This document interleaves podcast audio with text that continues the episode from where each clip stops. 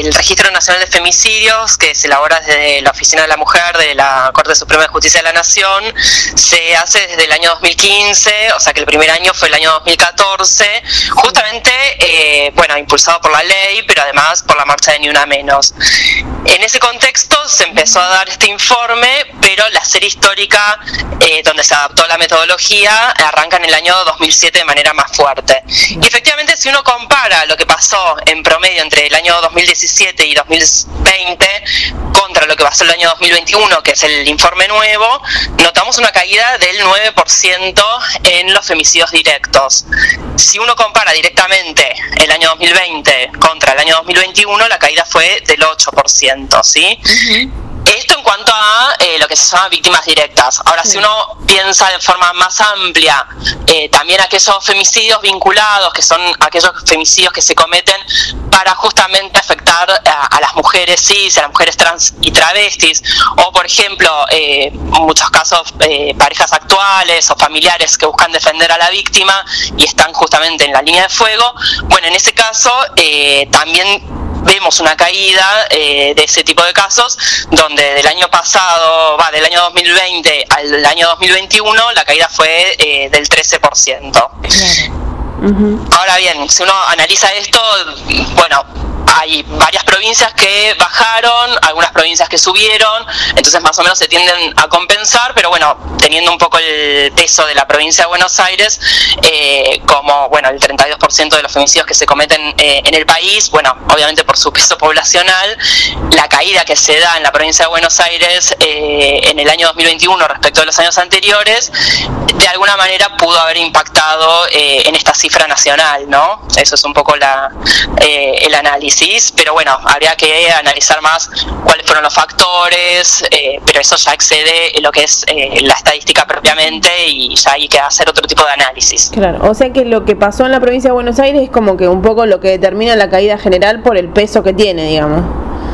Sí, exacto. Hubo otras ocho provincias donde también hubo una caída eh, de, las cifras, pero bueno, eh, convengamos que la, repercusión que tiene eh, la provincia de Buenos Aires en un total nacional es importante porque justamente casi uno de cada tres femicidios ocurre así en la provincia de Buenos Aires, ¿no? Pero bueno, no necesariamente tiene la, la tasa más alta si uno toma en cuenta justamente el peso de la población femenina, que bueno, es el dato que uno tiene por ahora eh, con las proyecciones que teníamos del censo del INDEC eh, del año 2010, lo que uno nota eh, es que, bueno, tiene una tasa que estaba en principio por debajo del promedio nacional, pero aún así cuando se afecta cualquier eh, variable o indicador en la provincia de Buenos Aires y afecta al conjunto. En la provincia de Buenos Aires bajó el 22%, entonces claro, la baja esa en la provincia de Buenos Aires eh, tuvo una incidencia en la baja nacional. Claro. ¿Y cuál es la provincia que tiene la tasa más alta? Bueno, eh, este año, y por eso justamente nosotros tenemos eh, esa cautela de mostrar eh, las tasas, porque bueno, obviamente provincias con poca población se ven muy afectadas. Tal vez un año tienen dos casos más y eso hace que tenga como mucho impacto en las propias tasas. Bueno, sí identificamos que hubo varias provincias que estuvieron por encima de la tasa nacional, que fue de 0,99 este año, que fue, bueno, un poco más baja que lo que venía siendo la serie histórica. Y en ese sentido, eh, bueno, algunas de las provincias que, que, lideran o que bueno que este año tuvieron más casos fue, por ejemplo, en el caso de Chaco con una tasa de 2,43, 2,43 femicidios de víctimas directas cada 100.000 mujeres, Santiago del Estero, Tucumán, La Rioja, Formosa, Salta, Chubut, Jujuy, Corrientes, Neuquén y San Luis, que están por encima de la media, pero siempre aclarando esto, ¿no? O sea, eh, si uno toma en consideración, obviamente, eh, el tamaño de su población eh, de sexo femenino, que es lo que tenemos como dato de base del INDEC, bueno, se nota esas tasas, aunque en algunas provincias no sean tantos casos como en otras. Obviamente por peso poblacional, en ese sentido ya como dijimos, un tercio se comete en la provincia de Buenos Aires. claro. Y con respecto a las mujeres que, bueno, que fueron asesinadas, que ya tenían algún tipo de medida cautelar, había datos sobre eso, ¿no? En el, en el desglose que ustedes hicieron.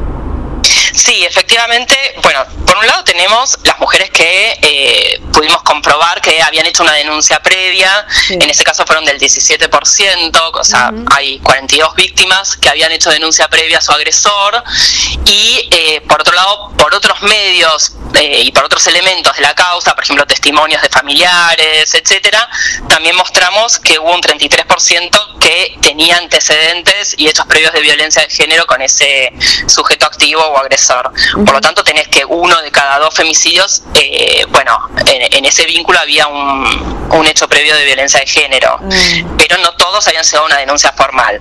Ahora bien, de los que sí habían llegado a denuncia formal, luego se les dio una medida eh, cautelar, una protección judicial, que en algunos casos estaba vigente al momento del femicidio y en otras eh, ya había vencido. De las que ya estaban vigentes eh, eran 22 y en ese caso, bueno, eran más bien restricción de acercamiento, exclusión del hogar, bueno, prohibición de actos de violencia, etcétera que bueno, es obviamente un, problema y, son víctimas que se acercaron a la justicia, a la policía, que hubo un proceso eh, y que lamentablemente eh, aún así, eh, bueno, fueron asesinadas, ¿no? Ahora bien, nosotros tenemos un informe anterior donde analizamos esto en mayor detalle en la jurisdicción de la Ciudad de Buenos Aires y, por ejemplo, la Oficina de Violencia Doméstica de la Corte, que, bueno, en promedio, para en números grandes, eh, toma la denuncia a casi 10.000 mujeres que denuncian a su pareja o expareja o eh, algún eh, denunciado masculino, de casi 10.000 al año, que tomamos, por ejemplo, para el año 2020, observamos que había habido dos femicidios de esos casos. Mm. Con esto no quiero decir que no sea grave que efectivamente víctimas que habían denunciado sean asesinadas, es gravísimo. Lo que sí queremos marcar es que, bueno, en muchos casos sí las protegió las medidas eh, y las denuncias. Lo que pasa que, bueno, hay todo un sistema que, tiene que acompañar, obviamente, esas medidas, esas denuncias, eh, que, bueno, que ya eh, compromete al Estado en todo su conjunto, ¿verdad? Claro. Y con respecto a los agresores, ¿se confirma esto de que a veces el lugar más peligroso para las mujeres es la casa por el vínculo? Sí.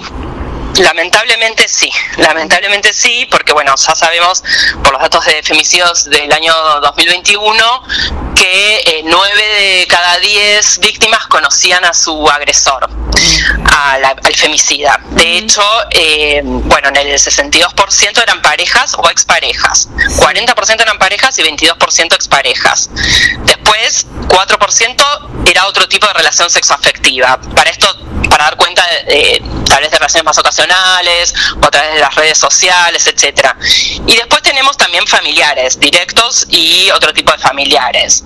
Eh, ahí tenemos a el 11%. Y por lo tanto, solo el 5% eran desconocidos, donde no había vínculo previo, y en un 7% no tenemos datos del tipo de vínculo. Pero sí, la verdad es que podemos decir que 9 de cada 10 se conocían y además que casi 4 de cada 10 convivían al momento del hecho. Y esto se vincula muchísimo justamente con el lugar donde fue el femicidio, porque sabemos que eh, en el 75% de los casos fue dentro de una vivienda. Eh, es decir, de 3 de cada 4 femicidios fue dentro de una vivienda. Y en ese sentido, justamente eh, si lo ponemos en números, eh, en casi el 40%, o sea, el 4 de cada 10, era la vivienda que compartía con el sujeto activo, con el agresor. este, en otros casos, el 25% era la vivienda de la propia víctima, en muchos casos cuando justamente la víctima ya estaba separada, exparejas, por ejemplo, y que incluso a veces había lamentablemente medidas, pero bueno, eh, violaron esas medidas y, bueno y, atacaron a, la víctima, ¿no? Y después 8% en la casa de la vivienda del sujeto activo y el 3% en otras viviendas. Solo el 15% se dio en el espacio público. Para ver dónde eh, corremos más riesgo las mujeres, ¿no? O sea, eh, y eso habla justamente de, que hay que plantear otro tipo de estrategias para este tipo de de homicidios, que son justamente los femicidios, donde, bueno, el tema de los vínculos eh, es absolutamente central.